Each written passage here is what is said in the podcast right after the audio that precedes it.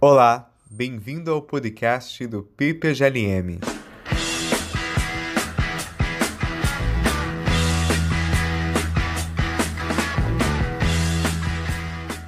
Oi, pessoal! Damos início a mais um episódio do podcast do PPGLM.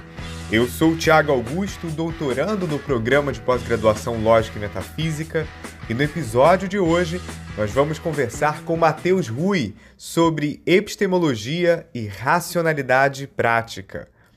O Matheus é doutorando em filosofia na Universidade Federal de Santa Catarina e atualmente desenvolve pesquisa em epistemologia e teoria da ação.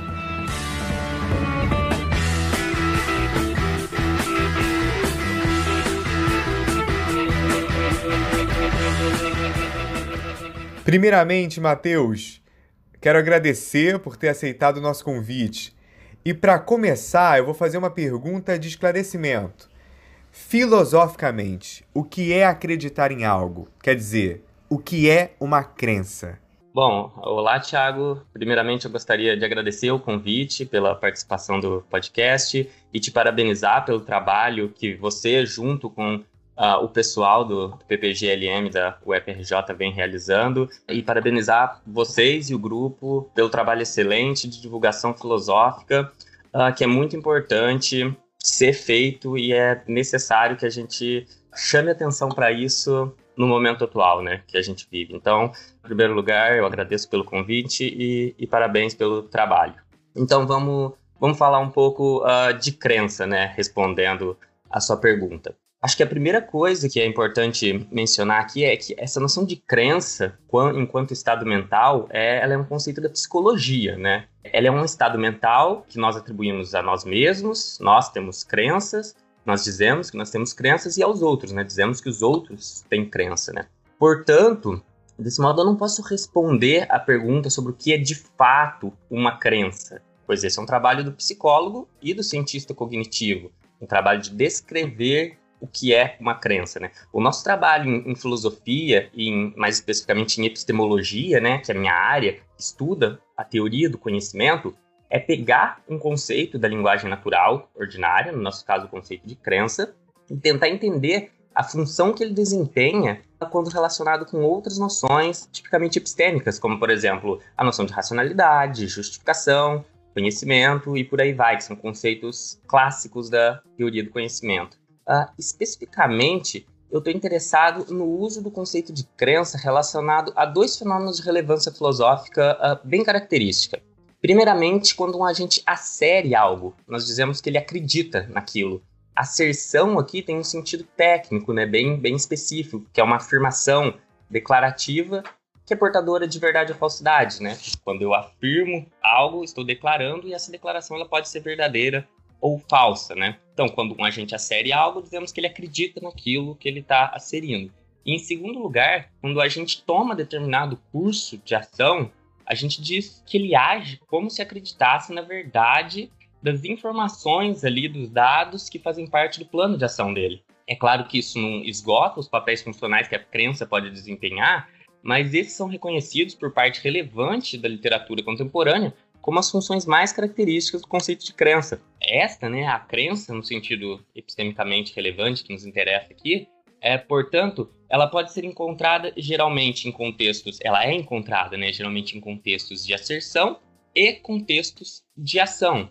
Isso mostra para gente como a, essa noção de crença desempenha um papel importante, tanto na filosofia teórica quanto na filosofia prática. Perfeito, Matheus. Vamos falar agora de raciocínio e racionalidade. Em geral, não há muito rigor no uso comum que fazemos dessas palavras e tão pouco clareza quanto à sua diferença. Você poderia nos dizer qual a diferença entre ambas e como aplicá-las em coisas práticas do nosso cotidiano? Por exemplo, quando corriqueiramente se chama alguém de irracional por agir de determinada maneira, porque apoia certas ideias ou acredita em certos valores? Uh, bom, é, acho que em primeiro lugar é importante esclarecer que quando a gente fala de conceitos como racionalidade, raciocínio, que é o alvo dessa sua pergunta, nós estamos nos referindo a conceitos, digamos, semitécnicos, podemos dizer assim. Mas o que, significa isso, né, um conceito semitécnico? Significa que são conceitos que estão presentes tanto na linguagem ordinária, de modo que a maioria das pessoas à nossa volta são capazes de entender frases que contenham esses conceitos uh, em declarações do dia a dia, frases contendo conceitos de racionalidade e raciocínio. Contudo, esses conceitos também são técnicos, né? por isso semi-técnicos, ou seja, eles aparecem na literatura filosófica e científica com sentidos bem específicos. E muitas vezes esse sentido técnico acaba contaminando o vocabulário da linguagem ordinária, né?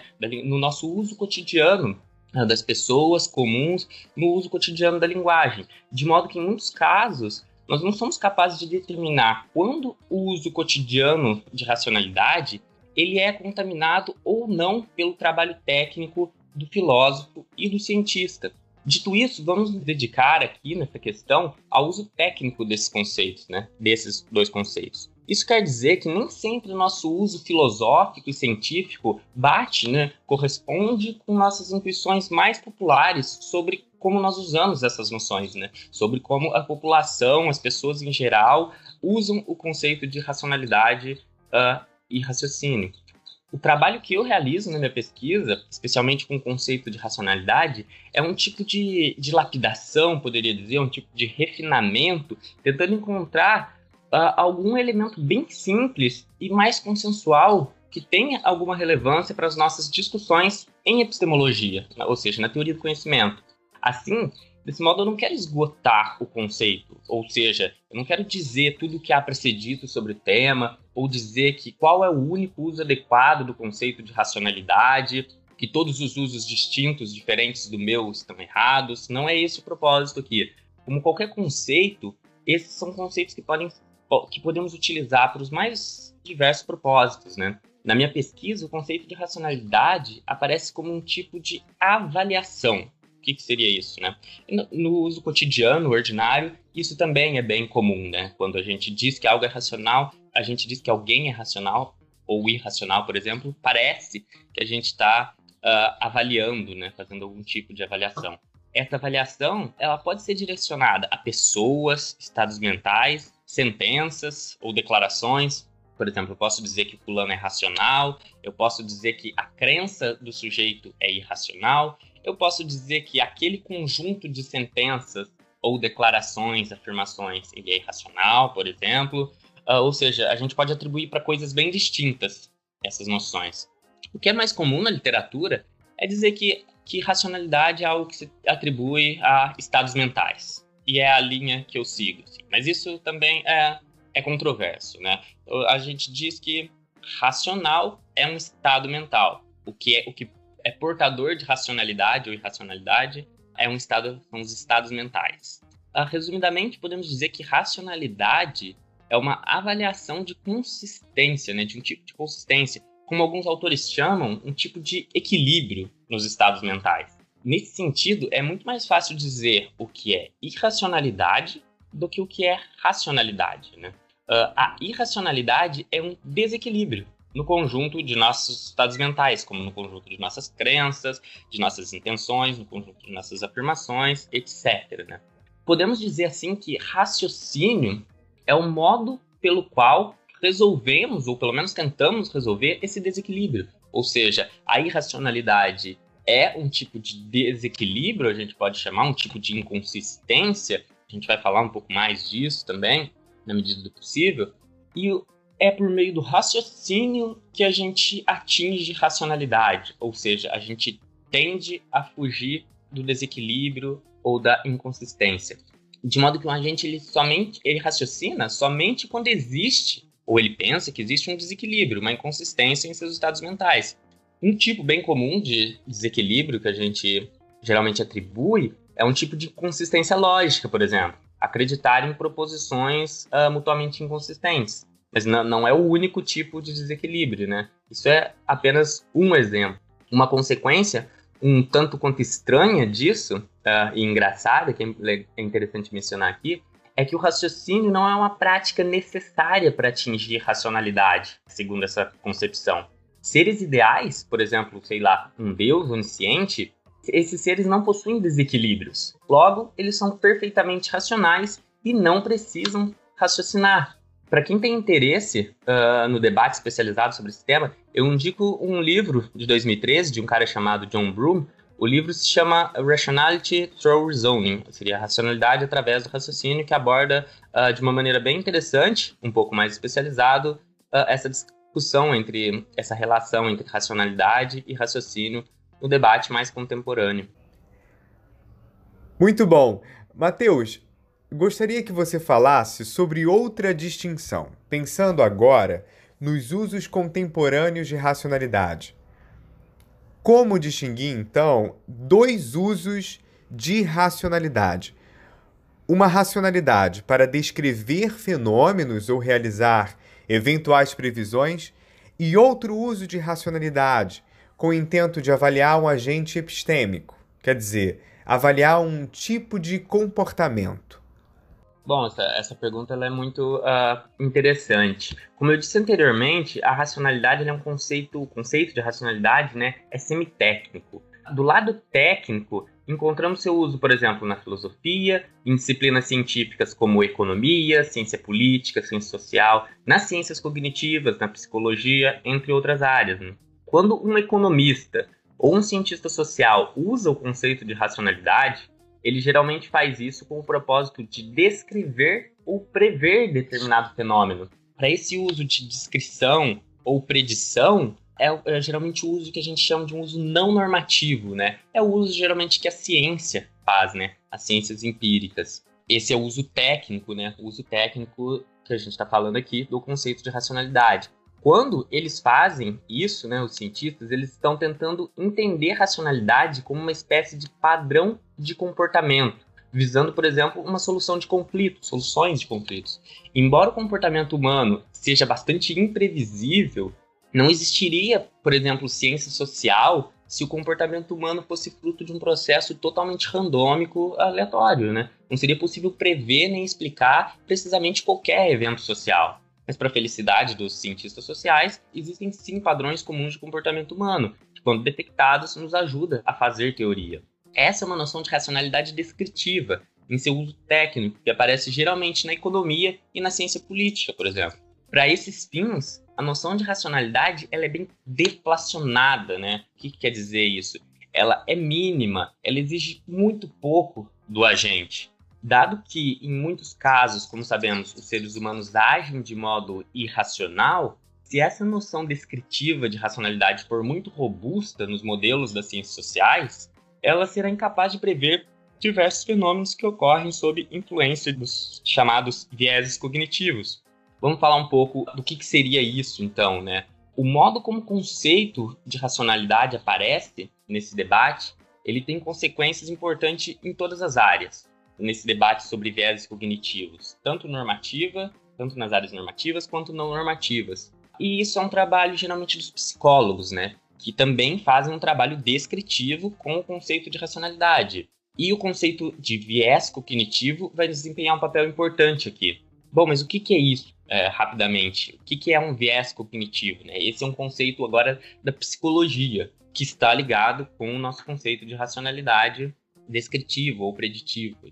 Um viés cognitivo, então, é quando um agente reiteradamente, né, de modo é, sequente, age de modo irracional, pelo menos entendendo irracionalidade do modo mais tradicional. Né? Um exemplo clássico de viés uh, cognitivo, um dentre muitos que existem, é a falácia da conjunção, que aparece no, no trabalho dos, dos, dos cientistas cognitivos, o Tversky o Kahneman. Basicamente, o que, que é esse experimento, né, que esses psicólogos fazem, né? Que depois vai surgir o nome, a falácia da conjunção. Esses dois pesquisadores, eles apresentaram a seguinte questão para um grupo de pessoas, né, para um grupo de pessoas que faziam parte do experimento. Cito então a frase que eles apresentaram para seus os membros da pesquisa ali. Linda é uma mulher solteira de 31 anos, formada em filosofia. Quando estudante, ela estava profundamente comprometida com questões de discriminação e justiça social. O que é mais provável? Daí eles fizeram essa pergunta. 1. Um, Linda é bancária. Ou 2. Linda é bancária e ativista do movimento feminista. O resultado desse experimento, né, eles apresentaram essa pergunta com as duas opções para um grupo de pessoas. O resultado desse experimento foi que as pessoas majoritariamente escolheram a opção 2, ou seja, que Linda é bancária e ativista do movimento feminista, que isso seria a opção mais provável. Mas sabemos pela teoria da probabilidade que a probabilidade da conjunção de dois eventos é sempre menor ou igual à probabilidade isolada de cada um dos seus conjuntos. Ou seja, se eu tenho o evento A e o evento B, a probabilidade de A e B, A em conjunção com B, é sempre menor ou igual que a probabilidade de A sozinho ou de B sozinho. O problema é que esse experimento realizado pelo Tversky e o Kahneman mostrou que, inclusive entre estudantes de áreas que envolvem, que trabalham com probabilidade, agentes reais violam os princípios de teoria de probabilidade. Quem tiver interesse, uh, existem inúmeros outros casos de experimentos sobre viés cognitivos que são muito interessantes, podem ser encontrados facilmente na internet com uma busca no Google por viés cognitivo ou cognitive biases. Uh, existe uma literatura bem interessante sobre isso para quem tem interesse. Bom, mas alguém poderia então se perguntar: Será que o problema não está na teoria da probabilidade? Por que seria racional seguir requisitos de teoria da probabilidade? Entramos, enfim, na filosofia, né? Agora a gente vai falar um pouco de, da, da relação normativa, né? Estamos fazendo filosofia. Racionalidade agora de um ponto de vista filosófico, que então a gente estava falando mais do uso científico. Nem o cientista social, nem o cientista cognitivo, o psicólogo, tem essa pergunta como alvo, né? Por que um agente racional deveria seguir requisitos de probabilidade, né? Esse é um trabalho do filósofo, mais especificamente do epistemólogo, né? Pois estamos preocupados com uma noção normativa de racionalidade, né? Aqui agora não é mais um objetivo descritivo, como queriam as ciências sociais e as ciências cognitivas. A preocupação do epistemólogo, ela é de modo geral, no meu trabalho principalmente, preocupada com uma noção normativa de racionalidade. Isso quer dizer que não nos restringi, não restringimos nossa teoria aos fatos sobre como as pessoas raciocinam no dia a dia. No experimento da Linda, o epistemólogo estaria inclinado, quando ao ver o resultado do experimento, né, ele estaria inclinado a dizer que apesar de a maioria das pessoas escolherem a opção 2, aqui Linda é, é bancária e ativista do movimento feminista, como mais provável, um agente racional ele deveria, aqui bem entre aspas, assim, um sentido bem amplo de deveria, sem entrar em muito detalhe, o agente deveria ter escolhido a opção 1. Boa parte das tentativas de justificar esse tipo de exigência, né, se encontra na literatura contemporânea uh, Bayesiana, com o nome de Dutch Book Argument, ou algumas pessoas traduzem por uh, argumento da aposta holandesa, né? Esse argumento ele basicamente mostra que agentes que descumprem os axiomas da teoria da probabilidade ao raciocinar estão sempre sujeitos a perder dinheiro em uma aposta, de modo bem resumido, assim. É isso que o argumento diz. Essa então seria uma justificação prática do probabilismo, ou seja, que os agentes devem raciocinar de acordo com os princípios da teoria da probabilidade. Existe uma enorme literatura sobre esse tema, mas foge dos nossos propósitos aqui entrar em muitos detalhes. Resumindo, uma concepção normativa de racionalidade diz que em certos casos o agente pode estar em uma melhor posição, poderíamos dizer, se ele mudar o modo como ele age comumente, como ele age no dia a dia, por exemplo, de acordo com seus vieses cognitivos.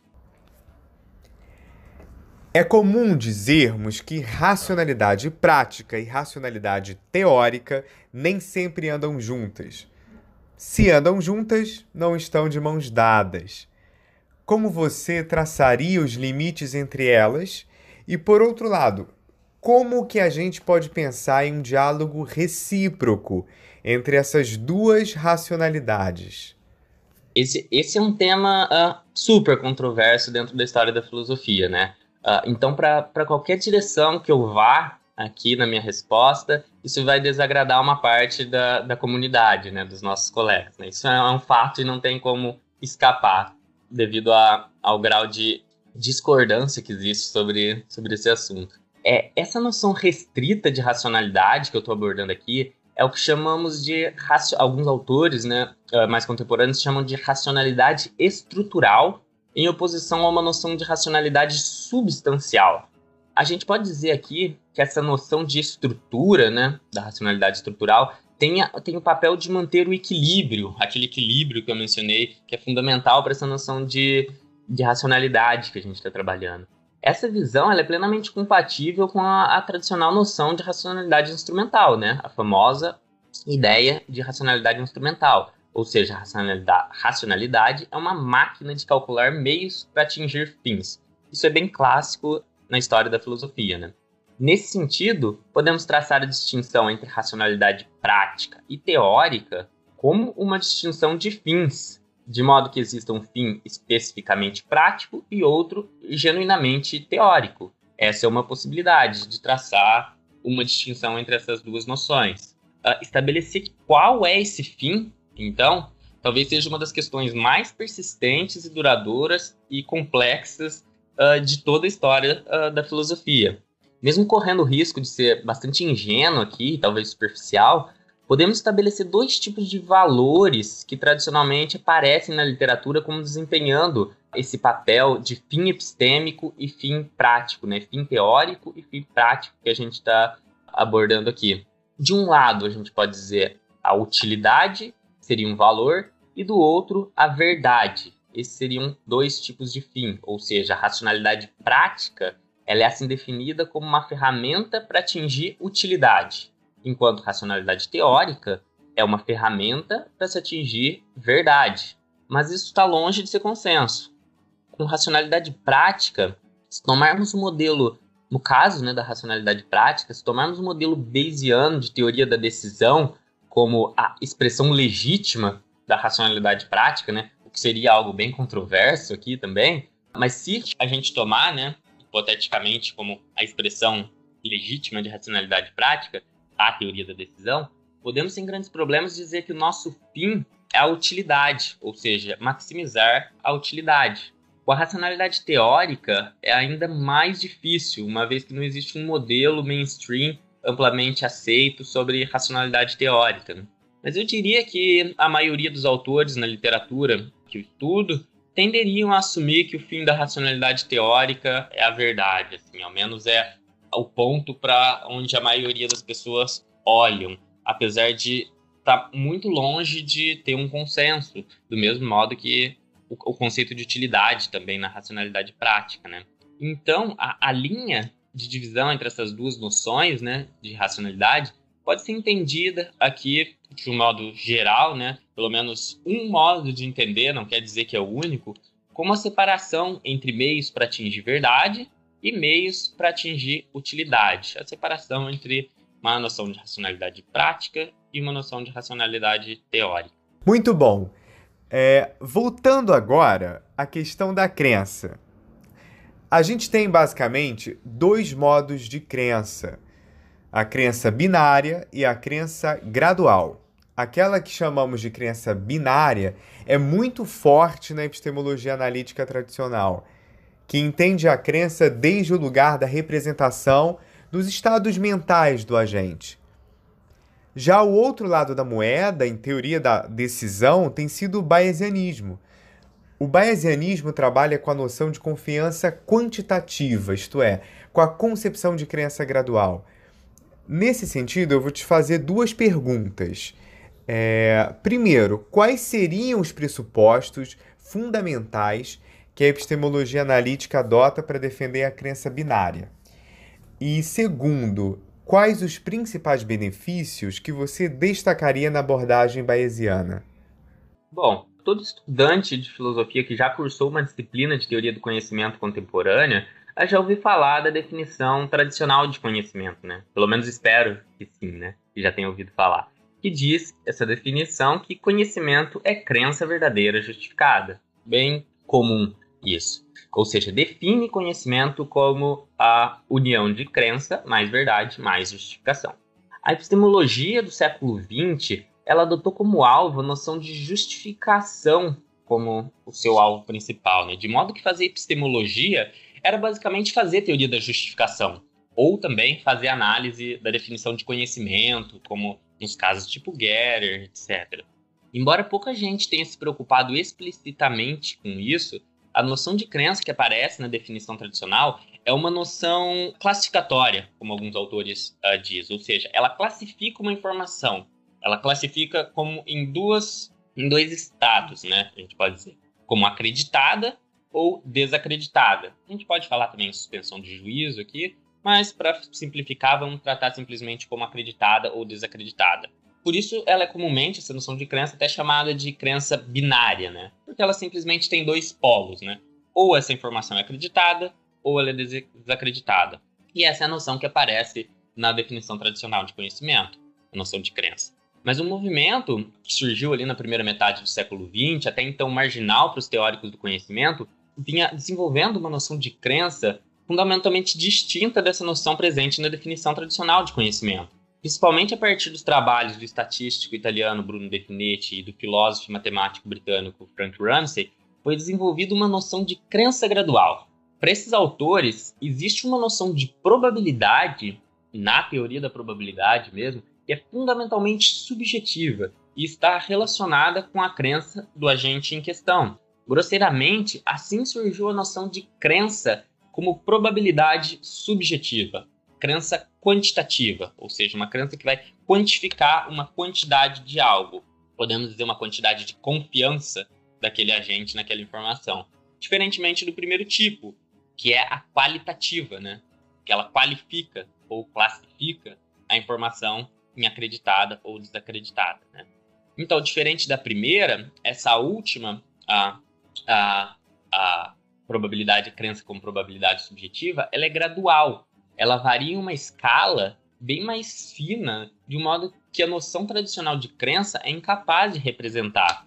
Ela varia, geralmente, a gente entende, em uma escala, por exemplo, numérica. Ela poderia representar números reais, em uma escala que se tornou é, comum dizer que é uma escala, por exemplo, real entre o número 0 e 1. Um. 0 representa o mínimo de confiança e 1 um representando o máximo. E uma crença pode estar em qualquer nível dessa escala, né? Ela pode percorrer qualquer ponto dessa, uh, dessa escala entre 0 e 1. Um. A noção de crença como probabilidade subjetiva é um dos pilares do que chamamos hoje de epistemologia bayesiana. O que, que é isso, né, epistemologia bayesiana? Epistemologia bayesiana é basicamente epistemologia, ou seja, teoria do conhecimento, feita com crença gradual e teoria da probabilidade. O bayesianismo é fundamentalmente importante para as áreas como teoria da decisão, tanto a teoria da decisão normativa quanto a teoria da decisão descritiva, e também para a teoria da confirmação em filosofia da ciência. Voltando um pouco à pergunta anterior, uh, podemos dizer que a teoria da decisão e da confirmação elas constituem os respectivos cânones da racionalidade prática e teórica de uma perspectiva uh, bayesiana, ou seja, dentro de um modelo bayesiano, da epistemologia bayesiana, a gente diz que o modelo, de modelo prático é a teoria da decisão e o modelo teórico é a teoria da confirmação. E as duas utilizam, fundamentalmente, crença gradual e teoria da probabilidade. E, finalmente, existe uma distinção extremamente importante entre o modelo de racionalidade dessas duas noções. De um lado, tradicionalmente foi bem aceito que a lógica, a lógica do modo como a gente entende, lógica clássica, que a gente aprende nos cursos de graduação em filosofia, a lógica ditava as regras da crença binária, aquela crença da definição tradicional de conhecimento. E os modelos mais utilizados eram modelos dedutivos, ou seja, que tentavam derivar a verdade da conclusão a partir das verdades da premissa, né? A crença entrava nesse pacote. Por outro lado, graus de crença são entendidos como probabilidades subjetivas e, por consequência, devem respeitar as regras da teoria da probabilidade, devem respeitar os axiomas uh, da teoria da probabilidade parece ser muito mais indutivo do que dedutivo, né? Diferente do primeiro. Esse conflito entre esses dois modelos, ele gerou um extenso debate e que persiste até hoje, e é por conta disso que eu desenvolvo basicamente uh, os meus estudos atualmente. A sua pesquisa propõe uma conexão entre as duas concepções de crença que nós tratamos a saber, a crença binária e a crença gradual. Portanto, o seu objetivo é uma aproximação entre a epistemologia analítica tradicional e a epistemologia bayesiana. Tomando essa conexão como possível, Em linhas gerais, para o indivíduo que tem em vista as melhores escolhas racionais, quais os ganhos cognitivos que você destacaria ao assumir a conexão que nos propõe? Matheus, essa é a hora de você vender o seu peixe. Hum. Muito, muito bom, Augusto. Então, vou falar um pouco uh, da introdução, assim, né, da, do tema e da motivação da minha pesquisa, né, que é exatamente o ponto da sua pergunta, né. Como eu disse ali na pergunta anterior, boa parte da epistemologia do século XX, a epistemologia tradicional, andou separada do projeto Bayesiano.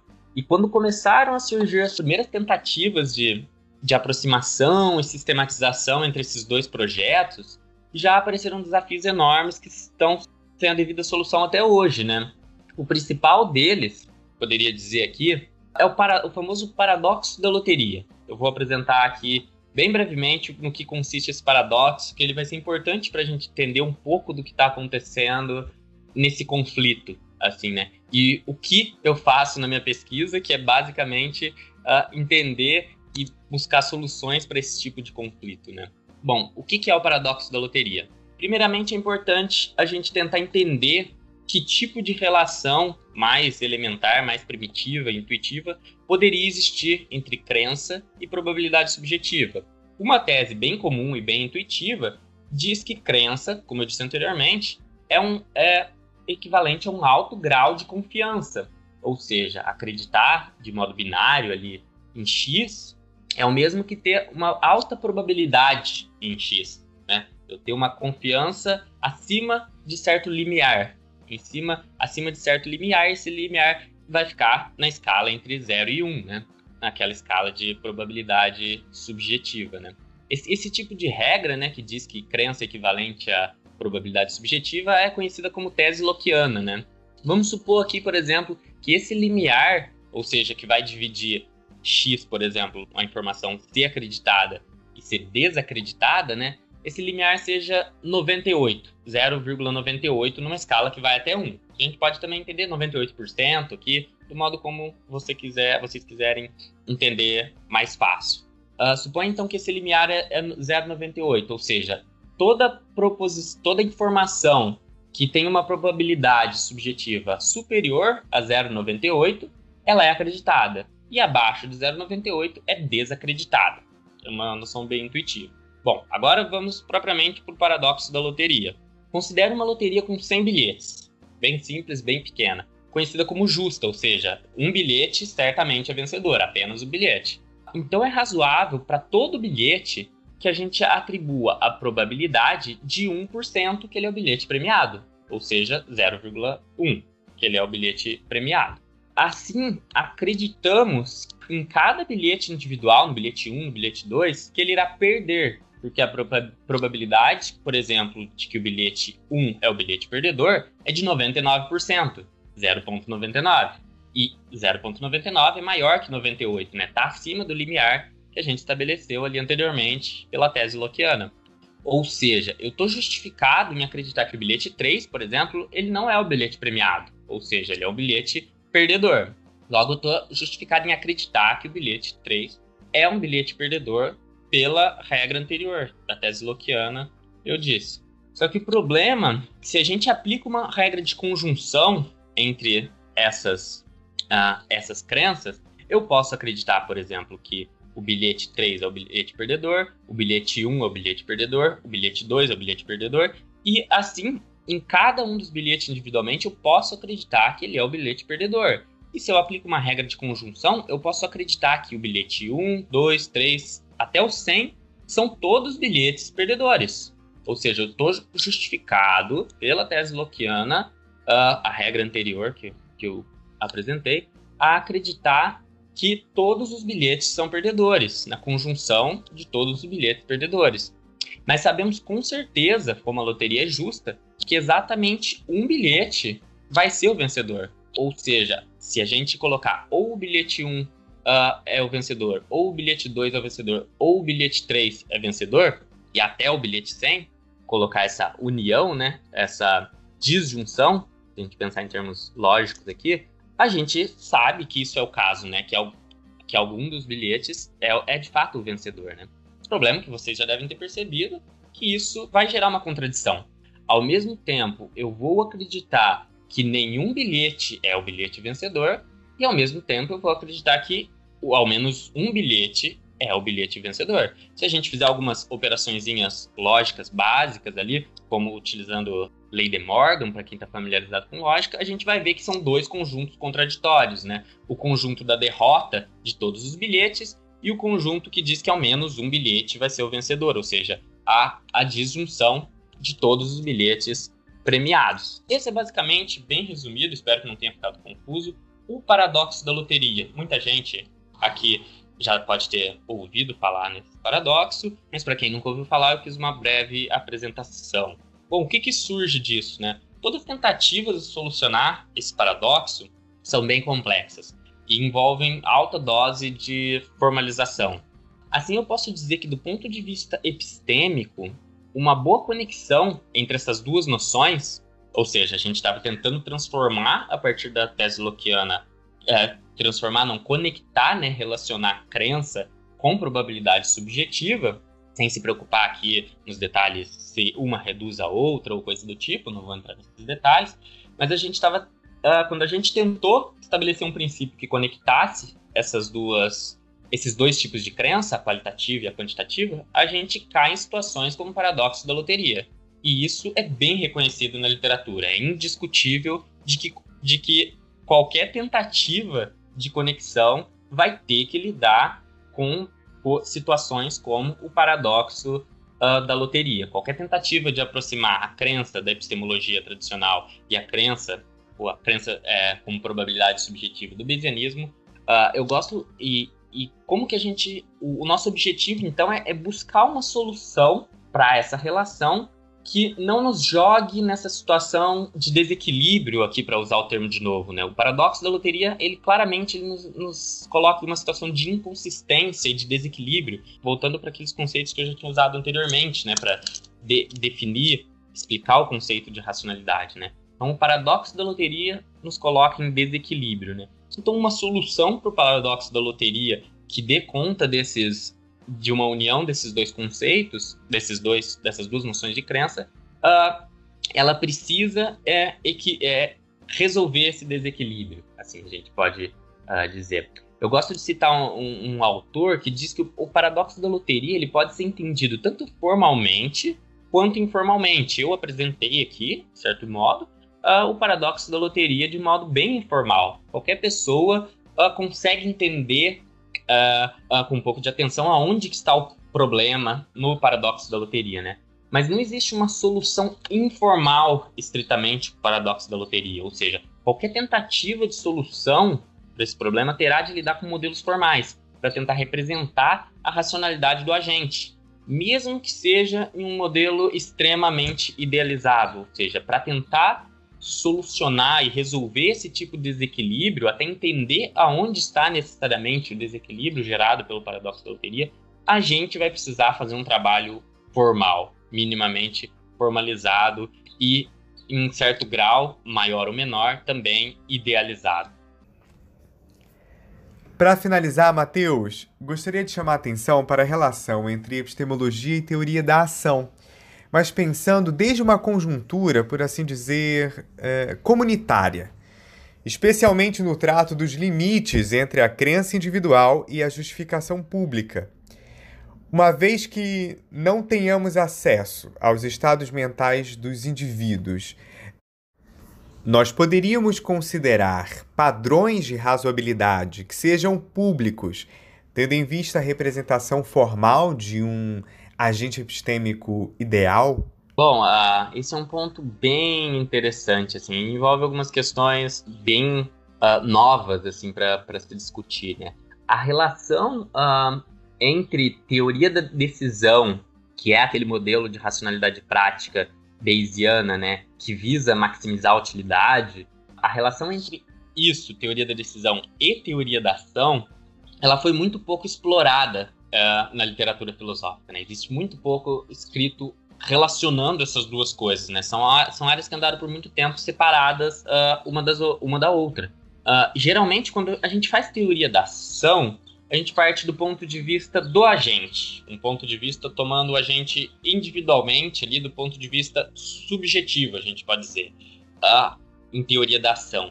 E, te, e, a gente, e tendemos, enten, tentamos entender quais os elementos que são fundamentais no processo de tomada de decisão.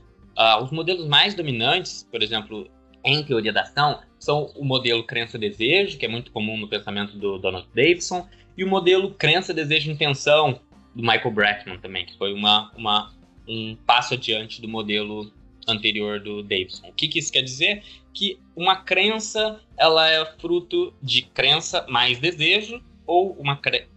desculpa, uh, que uma ação, agora sim, uma ação é, é, resultado de uma crença mais um desejo, no modelo do, do Davidson, ou uma ação é fruto de uma crença mais um desejo mais uma intenção. Ou seja, a gente explica ação partindo de estados mentais do agente. A gente pode notar então que todos eles entendem ação partindo dos estados mentais. Já em teoria da decisão, a coisa uh, é um pouco diferente. Acredito que muito influenciado pelos propósitos científicos dos autores que desenvolveram essa teoria, que não eram estritamente filósofos, né?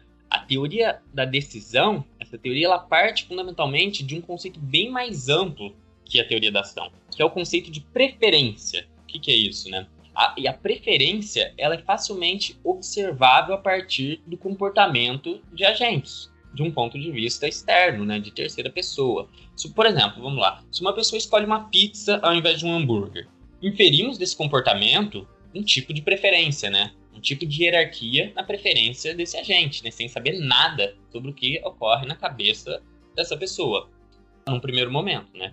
Mas, por exemplo, a gente pode pensar, e se a distância entre a pizzaria e a hamburgueria for relevante, a decisão pode pesar a favor do, do hambúrguer, né?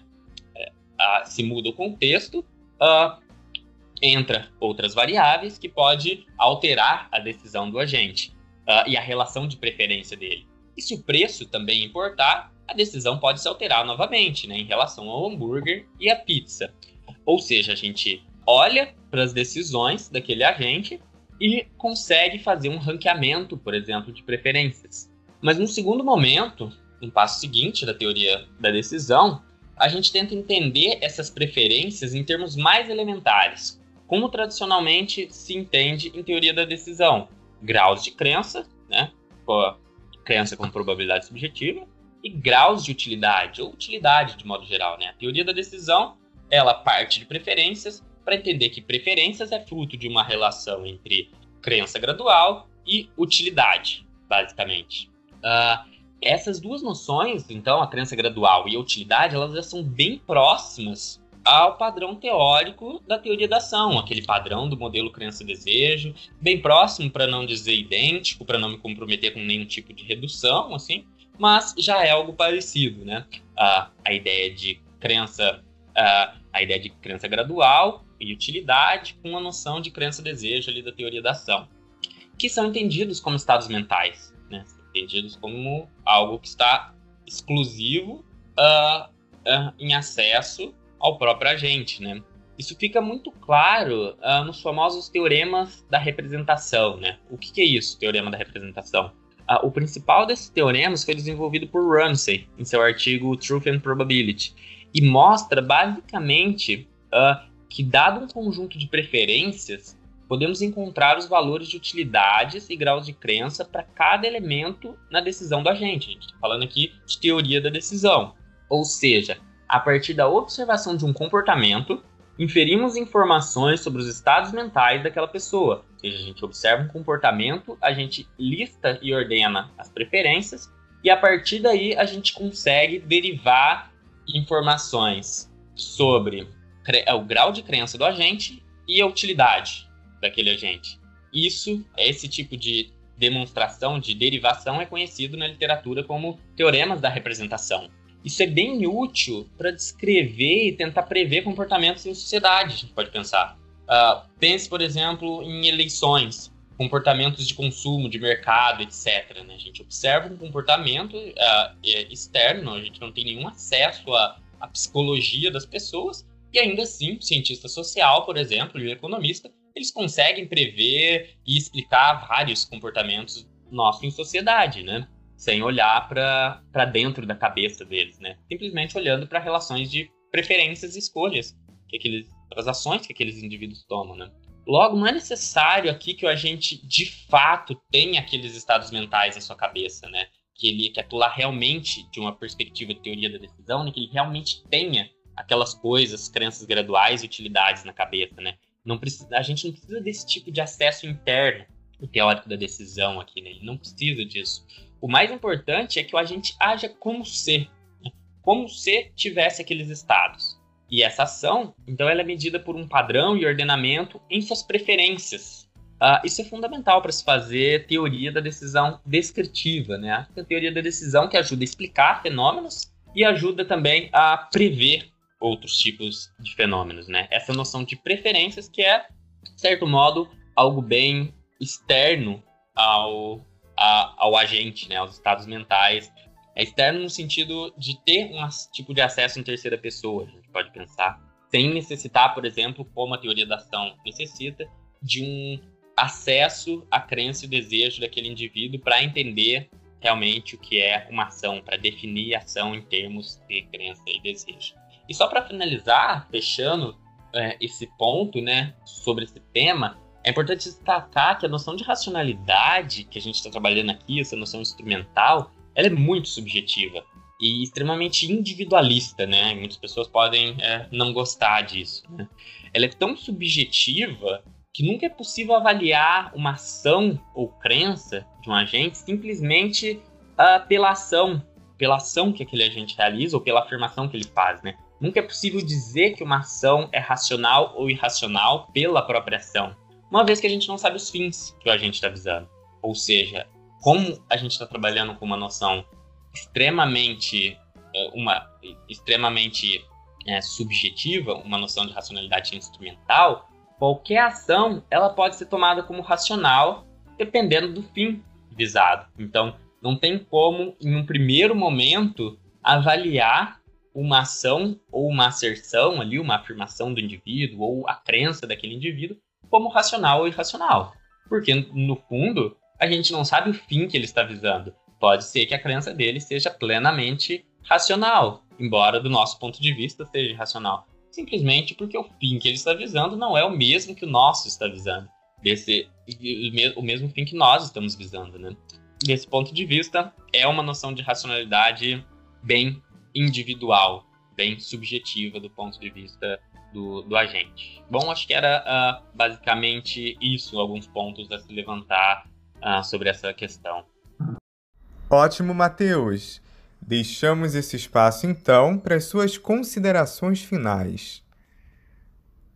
Bom, novamente eu gostaria de agradecer o convite, então, é, parabenizar o pessoal pelo, pelo podcast, pelo excelente trabalho, outros trabalhos de divulgação que a, o PPG LM da UFRJ vem, vem desenvolvendo. E basicamente dizer que esse é um trabalho que a gente desenvolve na filosofia, mas é um trabalho bem interdisciplinar, eu acho como vocês podem ter visto, assim, e é importante que isso continue sendo realizado, né? É importante que a filosofia não se isole, não se feche nela mesma e continue trabalhando com as outras ciências, tentando se aproximar de outras áreas para fazer, tornar a filosofia, mostrar para que a filosofia veio e para que ela pode nos ajudar não só com os propósitos filosóficos, mas ajudar a melhorar o ambiente científico, né? melhorar o ambiente epistêmico, tanto academicamente, tanto quanto no, no, no cotidiano, levar uh, questões que podem ser importantes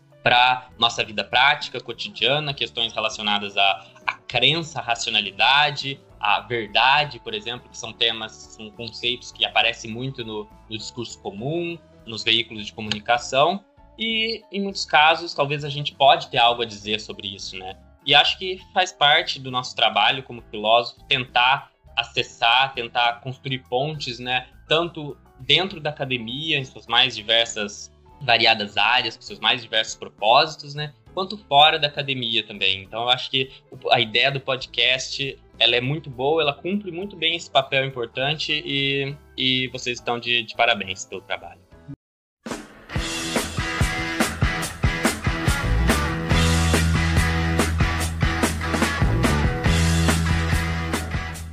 Agradecemos ao Matheus pela ótima entrevista e também agradecemos a você que nos ouviu pela sua audiência. Segue a gente lá nas redes sociais. Estamos no Instagram, YouTube, Facebook. Por meio das nossas redes sociais, você vai ficar por dentro de todas as nossas atividades e eventos. Nós pedimos que você compartilhe esse episódio com seus amigos e, claro, continua com a gente, acompanhando os próximos episódios do podcast do Peter Jariene.